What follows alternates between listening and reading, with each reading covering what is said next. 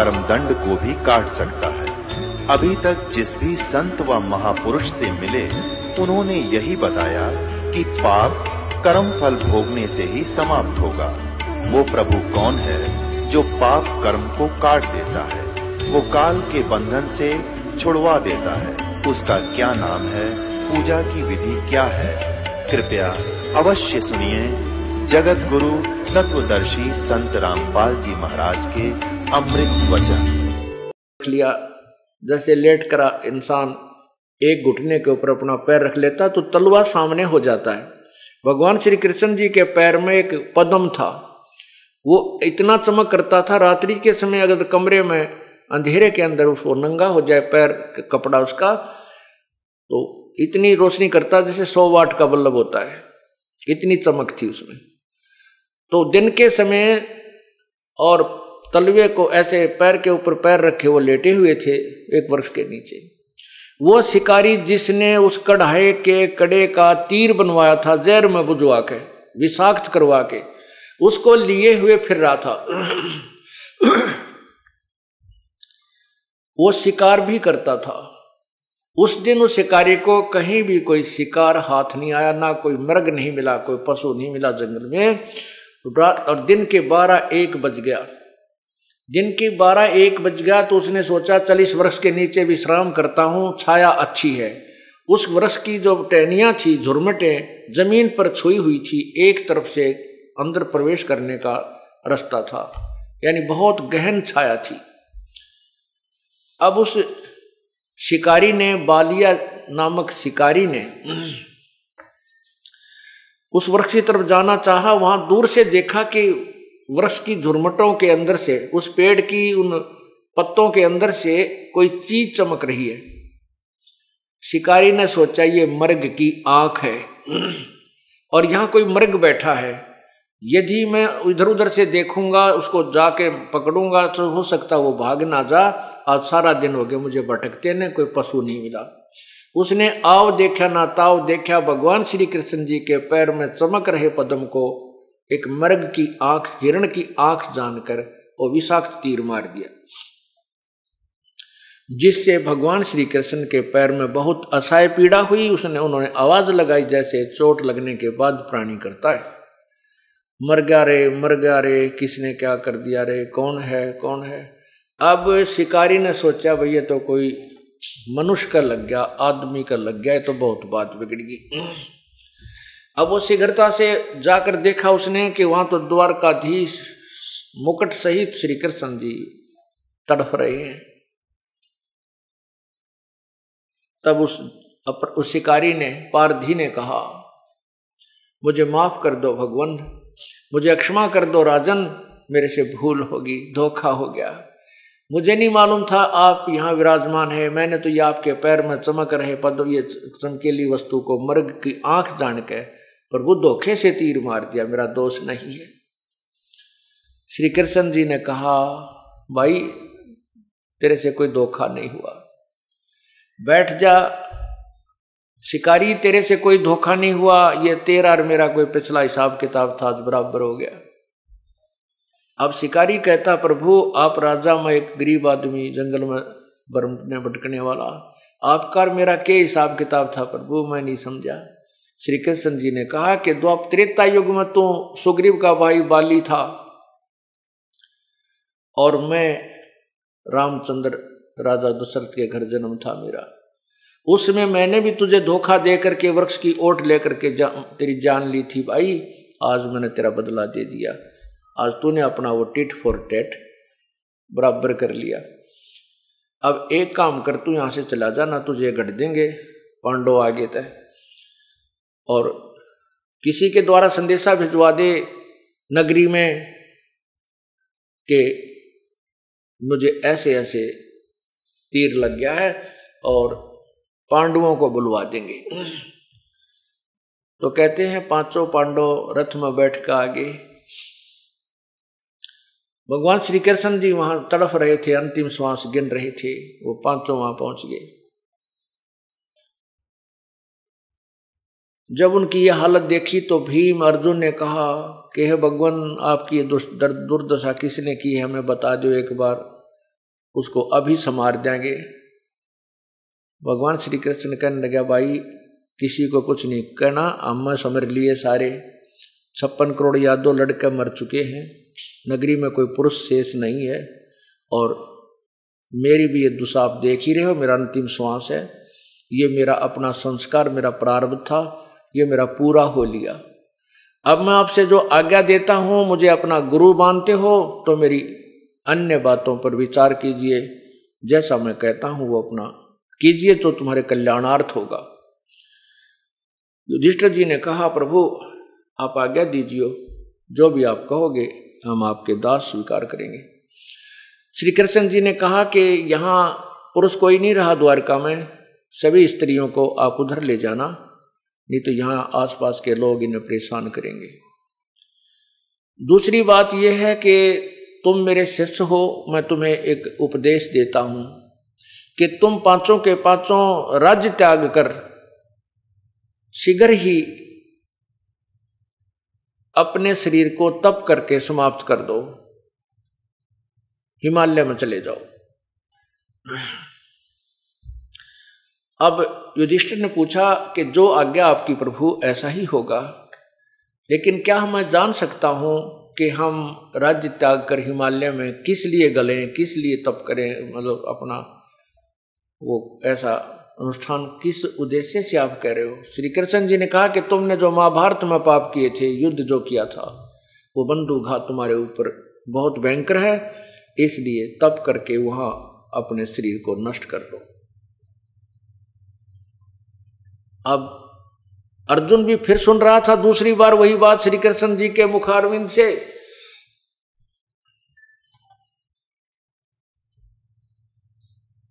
कि पहले गीता ज्ञान देते समय तो भगवान श्री कृष्ण जी, जैसा अर्जुन मान रहा था कि श्री कृष्ण जी उप, गीता जी का ज्ञान देते समय तो कह रहे थे, दूसरे अध्याय के सैंतीसवें श्लोक में कि अर्जुन तो युद्ध कर ले यदि जीत गया तो विजय प्राप्त कर गया तो पूरी पृथ्वी का शासन भोजे, भोगेगा और मर गया। यदि युद्ध में मारा गया तो स्वर्ग में जाएगा। तेरे दोनों हाथों में लड्डू है।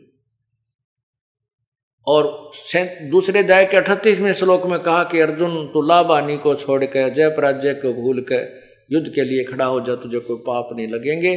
तू नियमत मात्र है। अब ग्यारहवें अध्याय के बत्तीसवें श्लोक में कहा है कि मैं बढ़ा हुआ काल हूँ, सबको खाने के लिए आया हूँ और ये सब मैंने मार रखे हैं।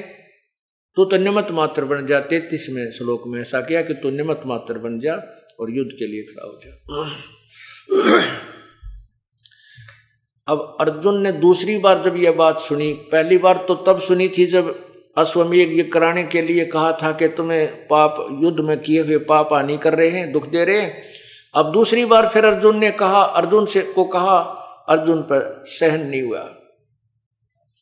तब अर्जुन ने कहा कि प्रभु, वैसे तो आप आज ऐसी स्थिति में हैं कि मुझे आपसे कोई वाद विवाद नहीं करना चाहिए।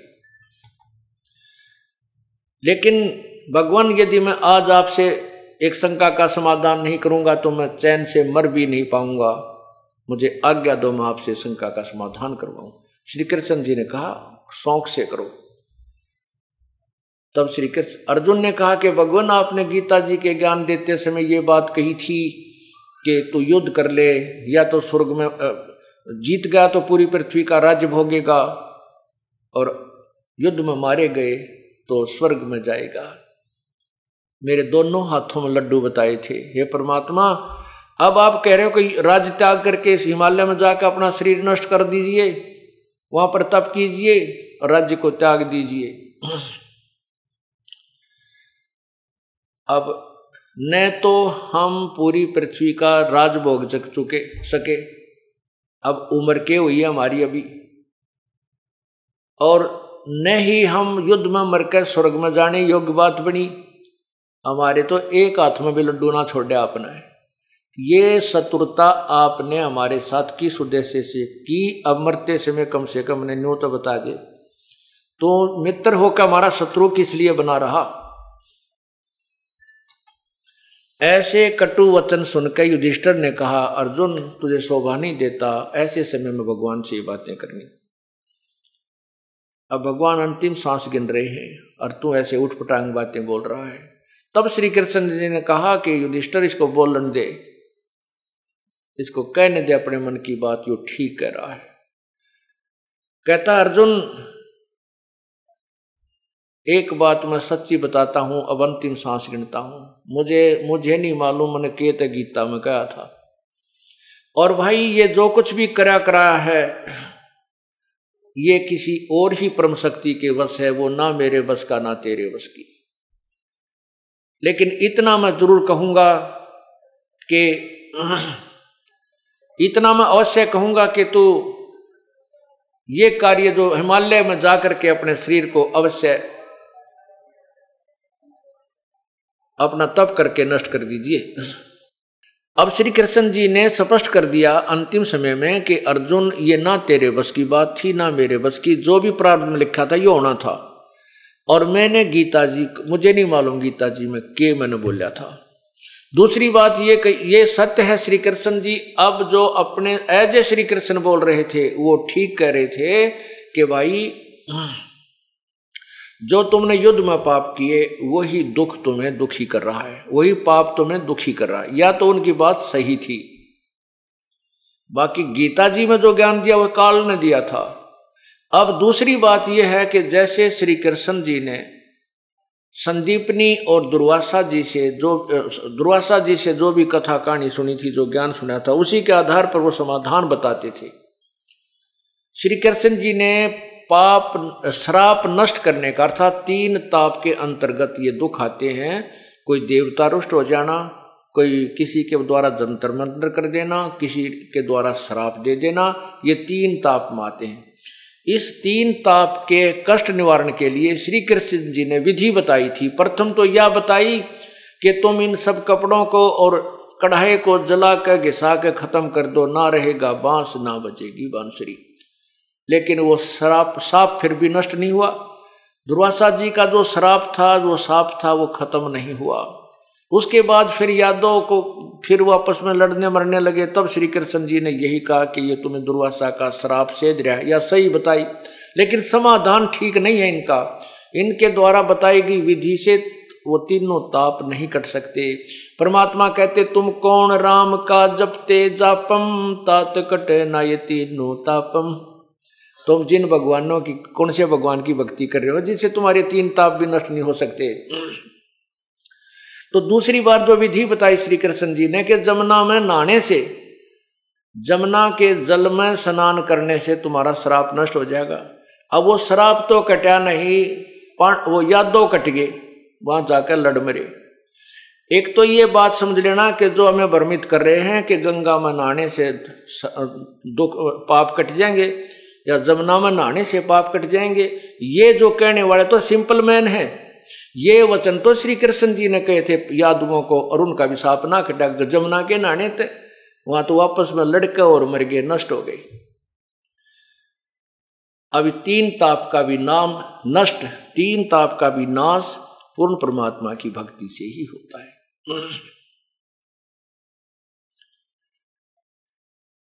अब इस कथा से आपको बहुत से उदाहरण मिले हैं। अब फिर और देखिएगा।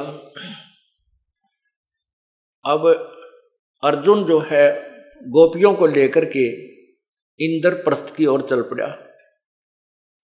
उसके हाथ में वही धनुष था जिसके द्वारा उसने महाभारत में विजय पाई थी। रस्ते में जंगली लोगों ने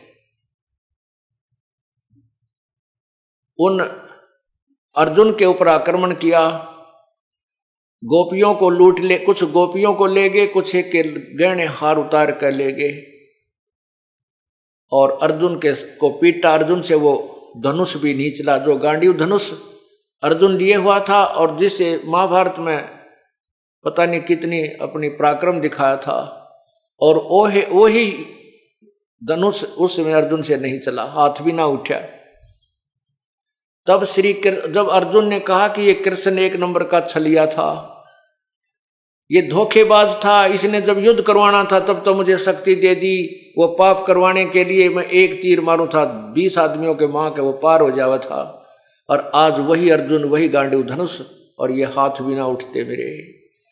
यहाँ परमात्मा कहते हैं, कबीर जी, कि ना तो श्री कृष्ण जी धोखेबाज थे, ना वो काल थे ये जो काल है, ज्योति नरेंद्र भगवान है, जो ब्रह्मा, विष्णु, महेश से भी ऊपर शक्ति है, जो इस सारे संसार को यहाँ भ्रमित किए हुए है, ये ये धोखेबाज है। और वही यह सब क्रिया करा रहा है, वो ना विष्णु के वश है, ना शिव के वश, ना ब्रह्मा जी के वश। वो केवल पूर्ण परमात्मा, जो है ऊपर की परम शक्ति है, परम अक्षर ब्रह्म, उसकी उसी के दाब में ये रहता है, उसी के अंतर्गत है, उसकी साधना करने से ये काल जीव से दूर रहता है। फिर काल का प्रभाव इस पर नहीं होता। अब ये पाँचों, जब ये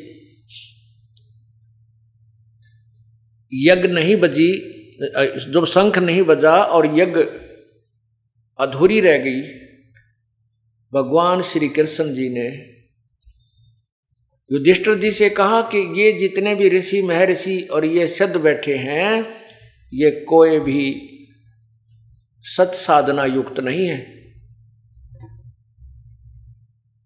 और ये सब पशु जोनी के प्राणी हैं। इस बात को सुनकर युधिष्ठिर के मन में शंका होगी। शंका होगी तो युधिष्ठिर जी ने कहा कि हे भगवान, ये ऐसे ऐसे महापुरुष, महर्षि, ये दुर्वासा जैसे और वशिष्ठ मुनि, विश्वामित्र, भारद्वाज जैसे महापुरुष। और आप इनको कहते हैं, ये पशु जुनी में जाएँगे। तो श्री कृष्ण जी ने कहा, क्या आपको मेरी बात पर विश्वास नहीं हुआ? युधिष्ठिर जी ने कहा कि ऐसी बात नहीं है प्रभु, कि मेरी आपकी कहो और मुझे विश्वास ना हो, लेकिन मेरी बुद्धि संकीर्ण है। छोटी बुद्धि का आदमी हो, मेरी समझ में ना आई। तब श्री कृष्ण जी ने अपने हाथ को ऐसे किया। वो बैठे थे मंडलेश्वर सारे, ऐसे घुमा दिया। और कहा, देख युधिष्ठिर, जो आसनों पर बैठे थे, वो कोई तो रीछ बना खड़ा है। कोई गधा, कोई घोड़ा, कोई बिच्छू, कोई सांप, कोई कीट, कोई पतंग, कोई कीड़ा कहते हैं, आने वाले जन्म इनके ये होंगे। अब उस देखकर लीला को युधिष्ठिर ने कहा, प्रभु, ये लीला अपनी खत्म करो, मुझसे देखी नहीं जाती। इनकी ये हालत देखी नहीं जा रही। श्री कृष्ण जी ने कहा, युधिष्ठिर, ये लीला नहीं, ये सत्य है। अब क्या बताते हैं? आप विष्णु पुराण को पढ़कर देखना। रात्रि के समय दिखाऊँगा आपको। उसमें देखना श्री वशिष्ठ जी, श्री विश्वामित्र जी, ये प्रारंभ करते हैं व्याख्याओं को ब्रह्म से और आके इष्ट मान लेते हैं विष्णु जी को। सतोगुण भगवान विष्णु को। कोई मान लेता है श्री शंकर भगवान को, तमोगुण को, और उनको इष्ट मान करके ये साधना करते हैं। वेदों वेदों के तो मंत्र बोलें और पूजा करें विष्णु और शिव जी की। इसलिए परमात्मा क्या बताते हैं? वेद पढ़ने पर भेद न जान, ये बाचे पुराण अठारह। जड़ को अंधे पत्ते खुआ भूल गे सिरजनहारा वेद पढ़े पर भेद ना जाने। और बाँचे पुराण अठारह, और फिर भी ना वेदों को भी पढ़ते हैं, उसका निष्कर्ष इनके पास नहीं है। वेदों में लिखा है कि ब्रह्म साधना करनी चाहिए, उसके अतिरिक्त जो पूजा करते हैं, आन उपासना कहलाती है। ब्रह्मा, रजगुण, सतगुण, विष्णु, तमगुण शिवजीत की पूजा को करने वालों को भी मूर्ख और पाप आत्मा कहा है। दुष्कर्म करने वाले गीता ज्ञानदाता कहता है कि मेरी भक्ति भी ना करते। गीता जी के अध्याय नंबर सात के श्लोक बारह, तेरह, चौदह और पंद्रह में यह स्पष्ट प्रमाण किया है कि गीता ज्ञानदाता कहता है कि मैं, ये जितने भी धार्मिक अनुष्ठान हैं, ये मेरे से ही हो रहे हैं। लेकिन मैं इनमें नहीं हूँ और ये मुझमें, मैं इनसे बाहर हूँ, ये मुझमें नहीं अब तीनों गुणों के द्वारा जो कुछ भी हो रहा है, ये मेरे से ही हो रहा है। रजगुण ब्रह्मा से जीवों की उत्पत्ति।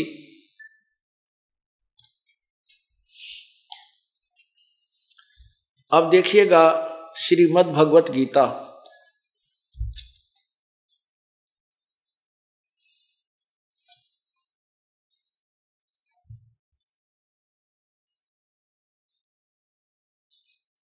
ये गीता प्रेस गोरखपुर से प्रकाशित है। इसके अनुवादक हैं जय दयाल गोविंद का गोविंद का। इसके अध्याय नंबर सात में आपको ये पाँच, तीन मंत्र पढ़ाऊँगा, चार। अध्याय नंबर सात का। इधर आइए। या नीचे बारहवें में लिखा है। ये नीचे देखना।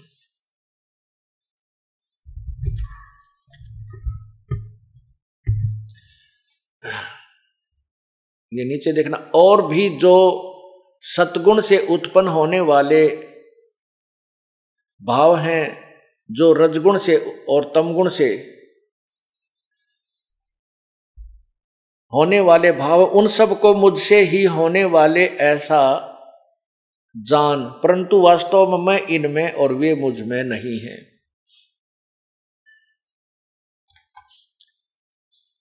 अब क्या कह रहा गीता ज्ञानदाता? गीता ज्ञान दाता कौन है? काल भगवान। ये कह रहा है कि जो रज, सतगुण, रजगुण से होने वाले भाव, सतगुण से तमगुण से। रजगुण से जीवों की उत्पत्ति यानी विषय वासना प्रेरित करके संतान उत्पत्ति करवाना और सतगुण से सतीथि बनाए रखना विष्णु जी से और तमोगुण भगवान शंकर से संहार कराना। ये जो कुछ भी हो रहा है, ये मेरे ही कारण है, क्योंकि काल को एक लाख जीव प्रतिदिन खाने हैं, उसको शराप लगा है। उस कारण से ये अपने तीनों पुत्रों को ये ड्यूटी दे रखी है कि रजगुण ब्रह्मा के अंदर एक ऐसी शक्ति है।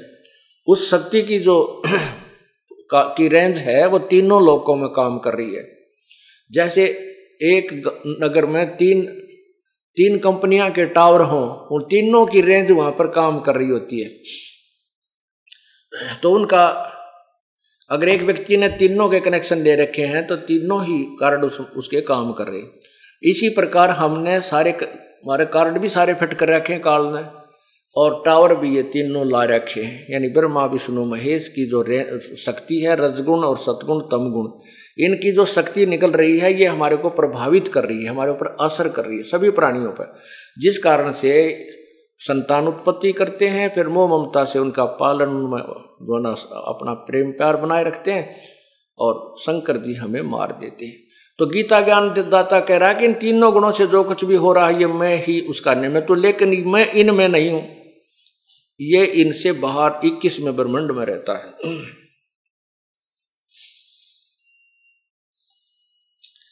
आगे देखो, फिर क्या कहता है गीता ज्ञान दाता इसी गीता अध्याय नंबर सात के श्लोक तेरह में। सात, ये नीचे आइए, श्लोक सोलह तेरह। पीछे कर ऐसे, अब देखना, ये क्या है कि गुणों के कार्य रूप सात्विक, तामस, राजस और तामस, इन तीनों प्रकार के भावों से ये सारा संसार, प्राणी, समुदाय मोहित हो रहा है। इन तीनों गुणों से परे मुझ अविनाशी को नहीं जानता। इससे सिद्ध है कि इन तीनों रजगुण, ब्रह्मा, सदगुण, विष्णु तम गुण शिव जी से अलग कोई और भगवान है। यानी वो जो गीता बोल रहा है। आगे देखिएगा। अब चौदह में क्या कहा है? क्योंकि यह अलौकिक अर्थात अद्भुत त्रिगुणमयी मेरी माया, तीनों गुण, रजगुण, ब्रह्मा, सदगुण, विष्णु, तमगुण शिव जी द्वारा ये क्रियाएँ जो हो रही हैं, ये बड़ी दुस्तर है। यानी बहुत खतरनाक है। जो पुरुष मुझको ही बजते हैं, ब्रह्मा, विष्णु, महेश से ऊपर जो ब्रह्म साधना करते हैं, इस माया का उल्लंघन कर जाते हैं। अर्थात वो इन ब्रह्मा, विष्णु, महेश से ऊपर उठ जाते हैं। आगे देखना, पंद्रहवें में कमाल कर दिया। माया के द्वारा जिनका ज्ञान हरा जा चुका है, वो असुर स्वभाव को धारण किए हुए मनुष्यों में नीच है दूषित कर्म करने वाले मूड लोग मुझको नहीं भजते। अपुण्यात्मा, तीनों गुण, रजगुण ब्रह्मा, सतगुण विष्णु जी, तमगुण शिव जी। ये कहते हैं कि जो इन तीनों गुणों तक ही सीमित है, इनसे अक्षणिक लाभ मिल रहा है और फिर जन्म, मृत्यु, चौरासी लाख योनिया इनको बहुत ज़्यादा भोगनी पड़ती हैं। इन इनसे ऊपर जो अन्य साधना करने को तैयार नहीं है उस जिनका इन तीनों गुणों के त्रिगुणमयी माया के द्वारा ज्ञान हरा जा चुका है, वो राक्षस स्वभाव को धारण किए हुए मनुष्यों में नीच, दूषित कर्म करने वाले मूर्ख मुझे भी ना बजते। अब, इसी गीता जय सात के 21 से 23 को और कर देखिएगा। 20 से 23 तक। ये देखिएगा अध्याय नंबर सात और मंत्र नंबर 20 देखिए नीचे। उन उन भोगों की कामना द्वारा जिनका ज्ञान हरा जा चुका है, अपने स्वभाव से प्रेरित होकर उस नियम को धारण कर, करके अन्य देवताओं को भजते हैं, पूजते हैं। गीता ज्ञान दाता से अलग जो और पूजाएँ करते हैं, तीनों गुणों की, रजगुण, ब्रह्मा, सदगुण, विष्णु को पूजते हैं, अन्य देवताओं को पूजते हैं, नीचे देखिए। और जो जो सकाम भक्त जिस जिस देवता के स्वरूप को श्रद्धा से पूजना चाहता है, उस उस भगत की श्रद्धा को मैं उसी देवता के प्रति सथिर करता हूँ। फिर देखना, यह कमाल कर दिया। वह पुरुष उस श्रद्धा से युक्त होकर उस देवता की पूजन करता है। वह उस देवता से मेरे द्वारा ही विधान किए हुए उन इच्छित भोगों को निसंदेह प्राप्त करता। आगे देखना। अब इसमें सबका निर्णय दे दिया, परंतु उन अल्प बुद्धि वालों का वह फल नासवान है। देवताओं को पूजने वाले देवताओं को प्राप्त होते हैं, और मेरा भक्त मुझको ही प्राप्त होते हैं। अब इसमें स्पष्ट कर दिया है कि ब्रह्म की साधना करने के अतिरिक्त जो अन्य देवताओं की पूजा करते हैं तो वो कहते हैं कि जैसे तुम अन्य देवताओं की पूजा करते हैं ना वो वो पूजते रहे हैं भगवान भगवान जैसे हम कोई भी पूजा करा करते, किसी भी प्रकार से हनुमान जी का व्रत रखते थे, कोई प्रसाद बांटा करते, वो पूजा तो हम कर रहे थे भगवान की पर वह भगवान की थी को ना। और वो जिसके, जिसकी हम पूजा करते थे, उनमें थोड़ा थोड़ी शक्ति थी, वो अस्थाई लाभ हमें दे दिया करते थे, मोक्ष नहीं था। इस कारण से यह कहा कि जो बेशक से दूसरे देवताओं की पूजा करते हैं तो वो भी लाभ, ब्रह्म कहता, मैंने ही उन देवताओं को दे रखा है। और उसी के कारण वो थोड़ा बहुत राह तुम्हें दे देते हैं, लेकिन उन अल्प बुद्धि वालों का है उन मंदबुद्धि वाले मूर्खों की वह पूजाएँ अन्य देवताओं की पूजा गलत है। अब यहाँ देखिए नौवे अध्याय के बीस से बीस, इक्कीस, तेईस में।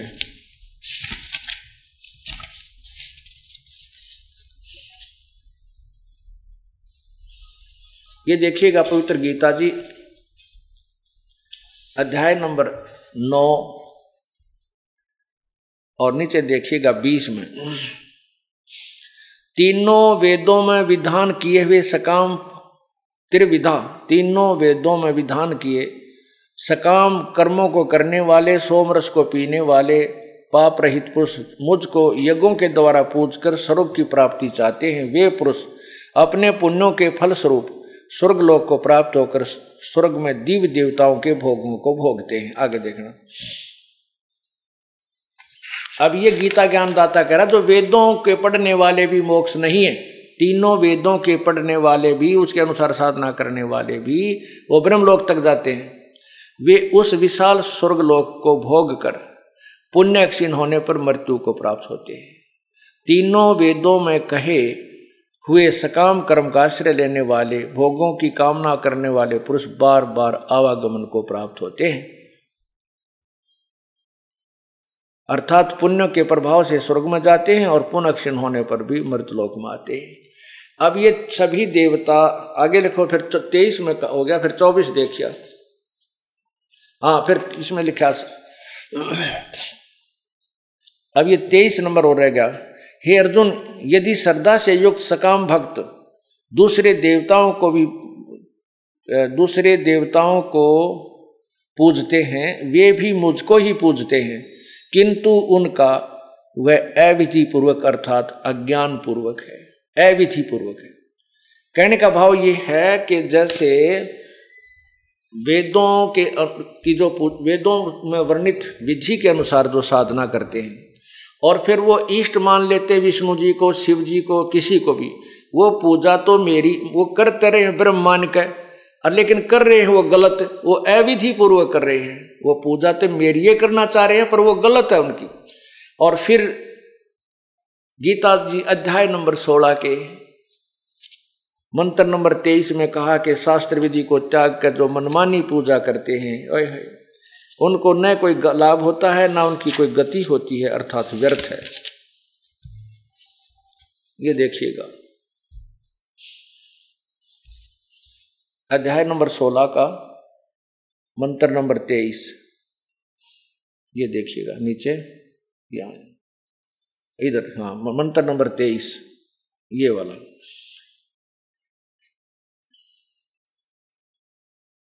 जो पुरुष जो पुरुष शास्त्र विधि को त्याग कर अपनी इच्छा से मनमाना आचरण करता है, वह न सिद्धि को प्राप्त होता है, न परम गति को और न ही सुख को ही। अर्थात व्यर्थ है। शास्त्र विधि को त्याग कर मनमानी पूजा करना अविधि पूर्वक वो अविधि पूर्वक है। तो इस प्रकार अब क्या बताना चाहते हैं कि तीनों गुण, रजगुण, ब्रह्मा, सतगुण, विष्णु, तमगुण शिव जी की पूजा, ये ब्रह्मा, ये ऋषि जी कराया करते थे। और वही ऋषि, महर्षि की पदवी पाकर वह मंडप में विराजमान थे, इस कारण से उनसे लाभ कुछ ना हुआ वो स्वयं भी चौरासी लाख योनिया में जाएँगे। स्वर नर मुनि जन तैतीस करोड़ी, ये बंदे सभी निरंजन डोरी। ये सभी काल की डोर का बंद रहे हैं, ये भी जन्म मरण आवागमन के अंदर है, ये आपके पवित्र सदग्रंथ गीता जी ने प्रमाणित कर दिया। अब आपको ये प्रमाणित किया जाएगा कि रजगुण ब्रह्मा है, सदगुण विष्णु तम गुण शिव जी। तब आपका विश्वास दृढ़ होगा कि सचमुच गीता जी का ज्ञान ओके है, बिल्कुल सही है। लेकिन ये सांकेतिक है।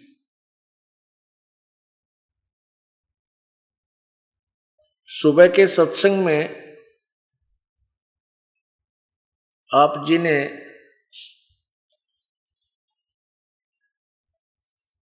सुना के गीता जी का ज्ञान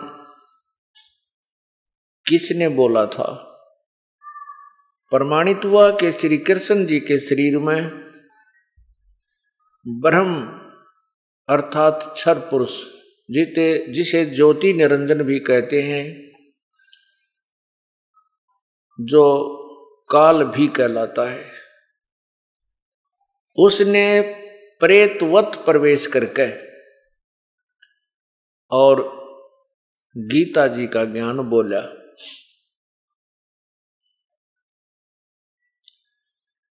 आपने ये भी देखा कि गीता जी अध्याय नंबर सात के श्लोक नंबर पंद्रह में बारह से लेकर बारह, तेरह, चौदह, पंद्रह और बीस, इक्कीस, बाईस, तेईस,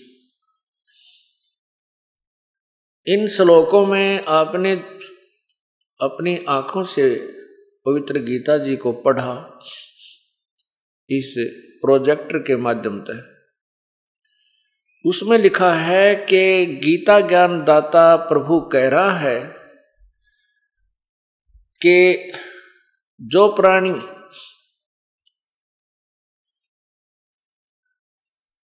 तीनों गुणों की पूजा करते हैं, रजगुण, ब्रह्मा जी, सतगुण, विष्णु, तमगुण, शिव जी, और उनसे वो अन्य देवताओं में आते हैं, अन्य देवता।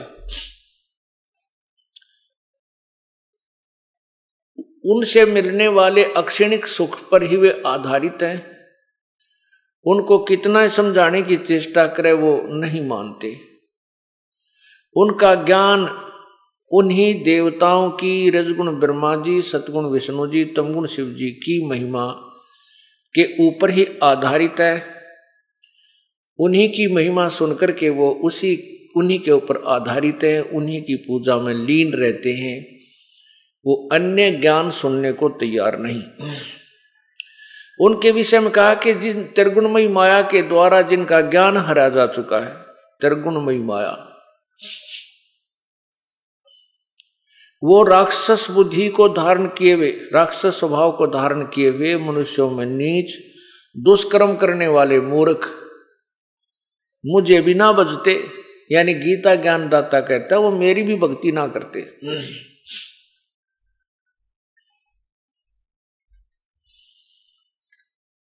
अब हमने अभी तक जो ज्ञान सुना था, क्योंकि इस दास का जन्म भी पवित्र हिंदू धर्म में हुआ।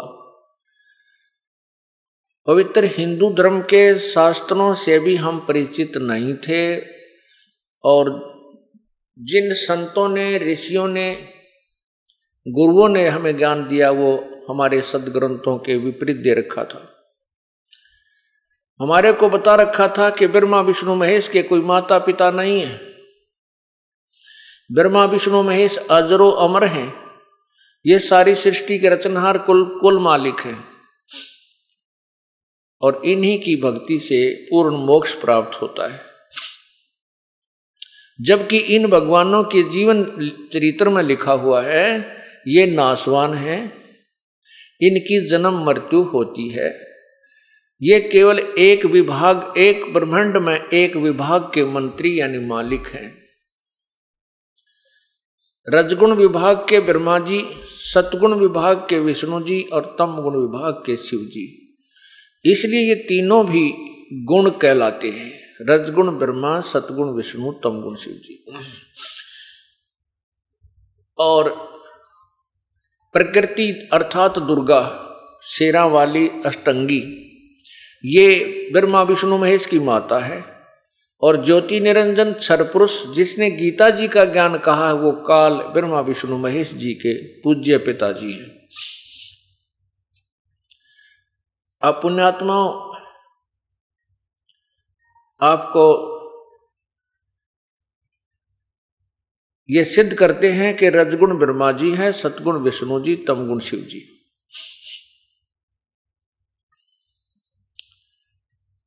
सर्वप्रथम आपको और साथ में ये भी प्रमाण करना चाहते, चाहूँगा कि ब्रह्मा, विष्णु, महेश के माता पिता कौन है?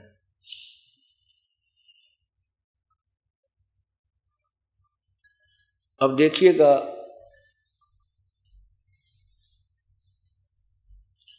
श्री शिव पुराण देखिएगा श्री शिव पुराण। सचित्र मोटा टाइप केवल हिंदी, नीचे देखिए। गीता प्रेस गोरखपुर से प्रकाशित। गीता प्रेस गोरखपुर। और इनके अनुवादक कौन है?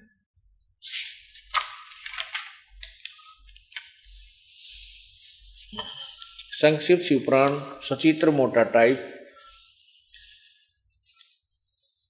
संपादक है हनुमान प्रसाद पोदार। और ये कहाँ से छपा है, यहाँ देखिएगा। प्रकाशक एवं मुद्रक गीता प्रेस, गोरखपुर। गोविंद भवन कार्यालय, कोलकाता संस्थान। कोलकाता संस्थान। अब इसके ये अध्याय नंबर पाँच यहाँ समाप्त हो जाता है। अब हम अध्याय छ रुद्र संहिता। रुद्र संहिता अध्याय छ प्रश्न नंबर निन्यानवे से आपको पढ़कर सुनाते हैं। इसमें दो बातें सिद्ध होंगी, एक तो ब्रह्मा, विष्णु, महेश के की उत्पत्ति और साथ में ये गुण। ब्रह्मा जी ने कहा, ब्रह्मन देव शिरोमणे तुम सदा समस्त जगत के उपकार में ही लगे रहते हो। तुमने लोगों की के हित की कामना से यह बहुत उत्तम बात पूछी है, जिसके सुनने से संपूर्ण लोगों के समस्त पापों का अक्षय हो जाता है। उस अनाम्य शिवतव का मैं तुमसे वर्णन करता हूँ। शिवतव का रूप बड़ा ही उत्कृष्ट है और अद्भुत है। जिस समय समस्त चराचर जगत नष्ट हो गया था सर्वत्र केवल अंधकार ही अंधकार था, देखना। प्रधान उस समय सत्य तत् सदब्रह्म, इस अतुति से सत सुना जाता है, एकमात्र ही शेष था। ऊपर देखिए।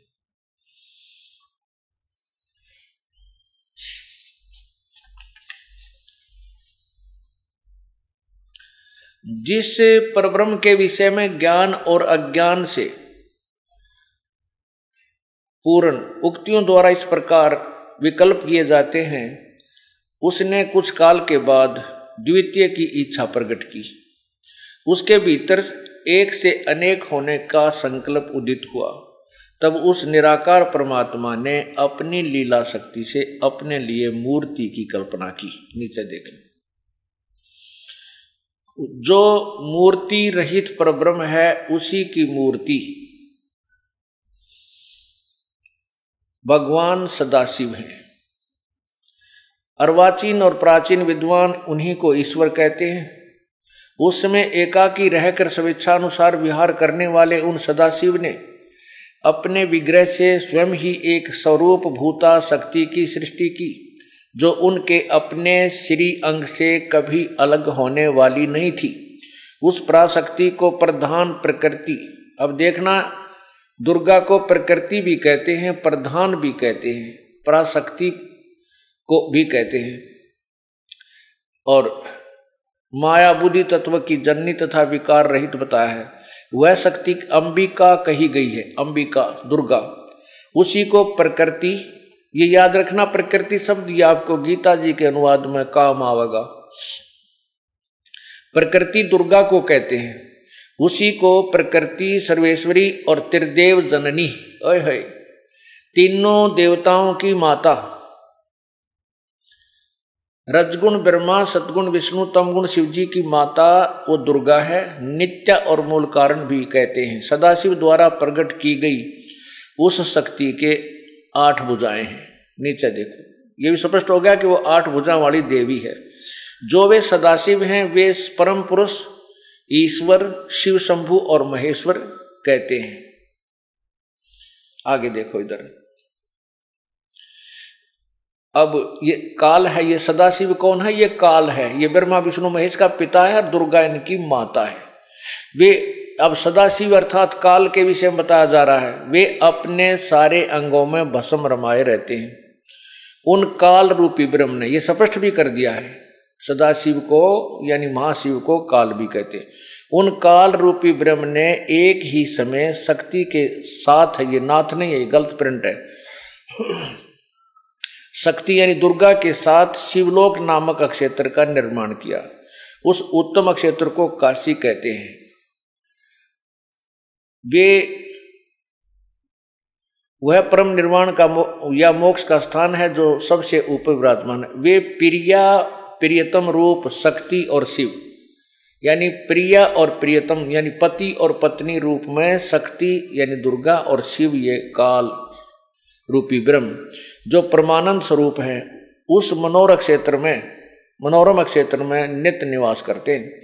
काशीपुरी प्रानंद प्रानंद रूपणी है, परमानंद रूपणी है। मुने शिव और शिवा ने, यानी काल और दुर्गा ने, शिव ये काल है और शिवा ये दुर्गा है। प्रलय काल में भी कभी उस क्षेत्र को अपने सानिध्य से मुक्त नहीं किया। इसलिए विद्वान पुरुष उसे अभिमुक्त क्षेत्र के नाम से जानते हैं। यहाँ देखना। देवर से एक समय उस आनंद वन में रमण करते हुए शिवा यानी दुर्गा और शिव ये काल के मन में यह इच्छा हुई कि किसी दूसरे पुरुष की सृष्टि करनी चाहिए। जिस पर यह सृष्टि संचालन का महान भार रखकर हम दोनों केवल काशी में रहकर स्वेच्छा अनुसार विच, विचरें और निर्वाण धारण करें। यहाँ देखो।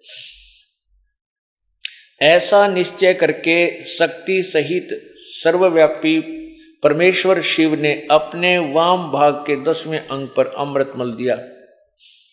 फिर तो वहाँ से एक पुरुष प्रकट हुआ, जो तीनों लोकों में सबसे अधिक सुंदर था। वह शांत था, उसमें सत्गुण की अधिकता थी।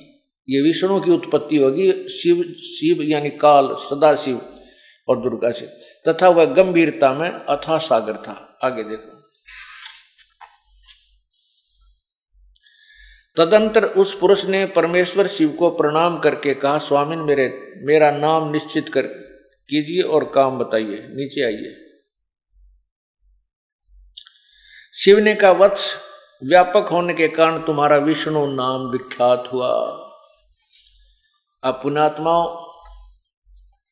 अब इस पवित्र शिव महापुराण ने सिद्ध कर दिया कि ये प्रकृति दुर्गा, ब्रह्मा, विष्णु, महेश की माँ है, त्रिदेव जननी। और इसको प्रकृति भी कहते हैं, इसे प्रधान भी कहते हैं। ये आठ भुजा वाली है, इसको शिवा भी कहते हैं। और इस काल रूपी ब्रह्म को सदाशिव भी कहते हैं, ये काल रूपी ब्रह्म भी कहलाता है, इसको महाशिव भी कहते हैं। इन दोनों के संयोग से पति पत्नी व्यवहार से विष्णु जी की उत्पत्ति हुई। ये क्लियर हो गया, स्पष्ट हुआ।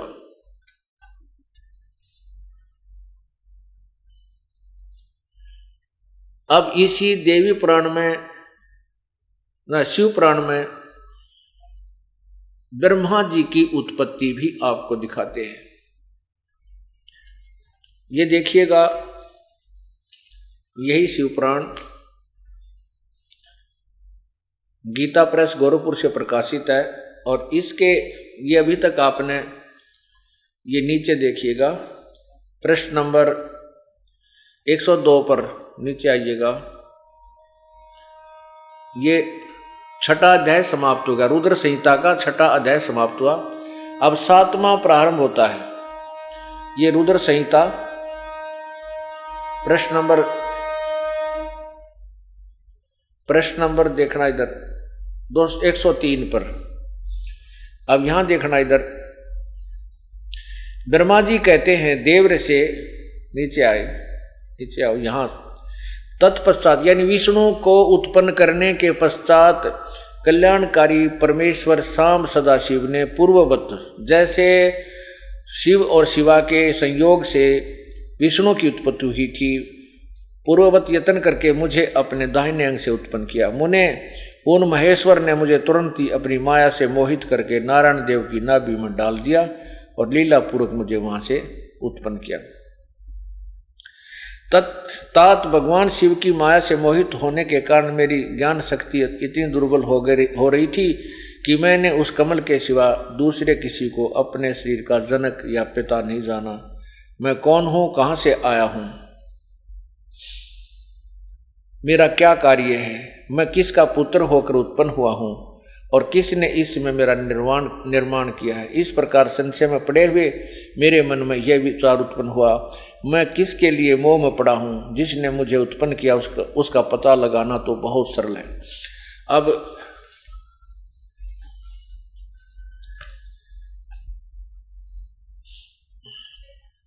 ब्रह्मा जी का जन्म भी दुर्गा और काल सदाशिव से आपके समक्ष पवित्र शिव पुराण में स्पष्ट हुआ, प्रमाणित हुआ। अब देखना है कि तीनों गुण क्या हैं। प्रश्न नंबर 109 नीचे से शुरू कीजिए। क्योंकि हमने अपने मतलब की बातें पढ़नी है। विष्णु, मैं ही सृष्टि पालन ये दुर्गा ओ, काल बोल रहा है मैं ही और सार करने वाले रज आदि तिर विद गुणों द्वारा ब्रह्मा विष्णु रुद्र नाम से प्रसिद्ध होकर तीन रूप में पृथक पृथक प्रकट होता हूँ। यानी एक इन ब्रह्मा विष्णु महेश से अलग कोई शक्ति है वो कह रहा है कि ब्रह्मा विष्णु और रुद्र नाम से प्रसिद्ध तीनों रूपों में पृथक पृथक प्रकट होता हूँ। साक्षात शिव गुणों से भिन्न है वे प्रकृति और पुरुष से भी परे हैं। अद्वितीय, नित्य, अनंत, पूर्ण एवं निरंजन पर ब्रह्म परमात्मा है। तीनों लोकों का पालन करने वाले श्री हरि भीतर से तमोगुण और बाहर से सतोगुण धारण करते हैं। त्रिलोकी का सहार करने वाले रुद्र भीतर से सत्वगुण और बाहर से तमोगुण धारण करते हैं। तथा त्रिभुवन सृष्टि करने वाले ब्रह्मा जी बाहर से भी और भीतर से रजगुण। इस प्रकार ब्रह्मा, विष्णु और रुद्र यानी शंकर, इन तीनों देवताओं में गुण है, परंतु शिव गुणातीत माने गए अब यहाँ पर ये चार हो गई। ब्रह्मा, विष्णु और रुद्र, शंकर भगवान, शिव जी, और ये परंतु शिव इनसे गुणातीत माने गए हैं। ये इनसे भी चौथा है। अब क्या है ये ब्रह्मा, विष्णु, महेश, रजगुण ब्रह्मा सतगुण विष्णु, तमगुण, शिव जी, सिद्ध हुए। अब हम आपको ये देवी भागवत महापुराण, इसको देखिए। हिंदी टीका सहित भाग एक, ये कहाँ से छपी है? अथ देवी भागवतम भाषा टीकम स महत्तम इसके प्रकाशक हैं खेमराज श्री कृष्ण दास प्रकाशन बंबई चार। इसके तीसरे सकंद में, ये देखिएगा। अथ श्रीमद देवी भागवते भाषा टीका युक्ते तृतीय सकंद प्रारंभते। इसमें हम यहाँ आएँगे। हमने केवल ये देखना है कि रजगुण ब्रह्मा है, सतगुण विष्णु तम गुण शिव जी इसमें अध्याय नंबर, ये देखना यहाँ पर अध्याय नंबर लिखा है। अध्याय नंबर पाँच है। तीसरे सकंद का, अब अध्याय नंबर पाँच के यहाँ देखना। मंत्र नंबर आठ में, सात खत्म हो गया। आठ में, हे माता, ये शंकर भगवान बोल रहे हे माता, यदि हमारे ऊपर सदा दया युक्त हो तो हमको तमोगुण में किस प्रकार प्रदान किया है? ब्रह्मा रजोगुण और हरि सतगुण।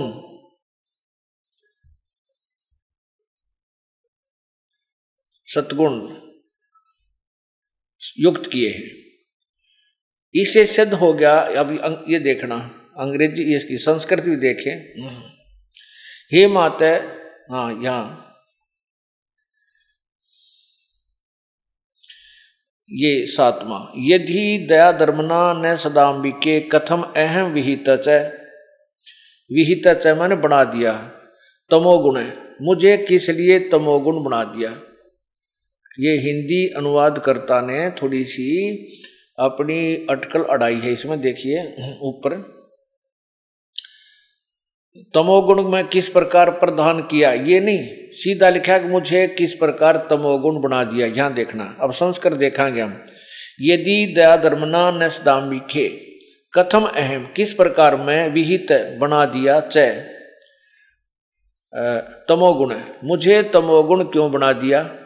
और कमल जय, कमल से उत्पन्न होने वाले ब्रह्मा जी को रजोगुण संभव। विहित, सुविहित किमो सतोगुण हरि। और किस प्रकार भगवान विष्णु को सतोगुण बना दिया? विहुत माने बना दिया, संभव माने बनाना। कि मुझे आपने रजगुण बना दिया और ब्रह्मा को, मुझे तमगुण बना दिया, ब्रह्मा को रजगुण और विष्णु को सतगुण किस प्रकार बना, किस लिए बना? अब क्या कहते हैं, यदि तू दयालु है, शंकर भगवान कह रहे हैं तो मुझे तमोगुण युक्त क्यों कर दिया? मैं तमोगुण क्यों बना दिया जो सबका सहार करता हूँ? और ब्रह्मा जी सतीथि, या ब्रह्मा जी जो है जीव उत्पत्ति करवाता है और विष्णु जी सतीथि बनाता है। इससे सिद्ध हो गया है कि तीनों रजगुण ब्रह्मा है, सतगुण विष्णु तमगुण शिव जी। अब देवी भागवत महापुराण में आपको और दिखाते हैं कि रजगुण ब्रह्मा है, सतगुण विष्णु, तमगुण शिव जी श्री मद देवी भागवत, मोटा टाइप गीता प्रेस, गोरखपुर से प्रकाशित।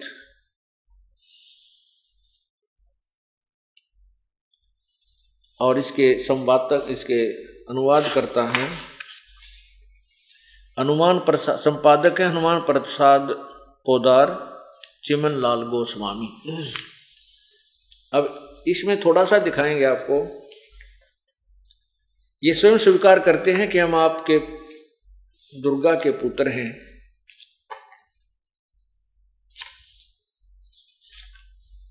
और ये नासवान है, अविनाशी नहीं ये देखिएगा।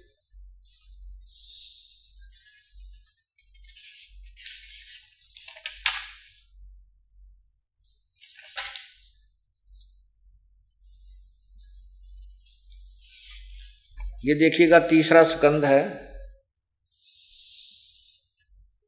तीसरा स्कंद और यहाँ भगवान विष्णु कह रहे हैं,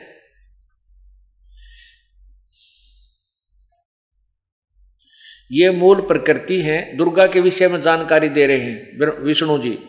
परम पुरुष के साथ रहती हैं, ये शिव को ही परम पुरुष कह रहे हैं, काल, यानी सदा शिव काल को।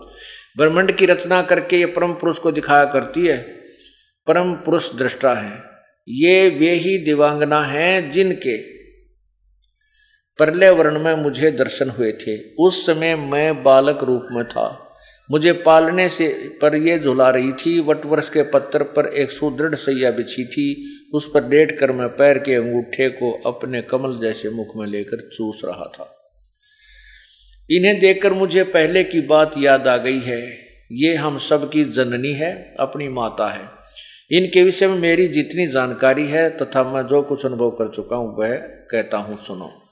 ये एक और एक से तीन अध्याय में आपने तीसरे सकंद में पढ़ा। अब देखिएगा 123 पृष्ठ पर। तीसरा सकंद ही है और ये 123 पृष्ठ है। यहाँ क्या बताते हैं? विष्णु जी कह रहे हैं, अपनी दुर्गा की सतुति कर रहे हैं।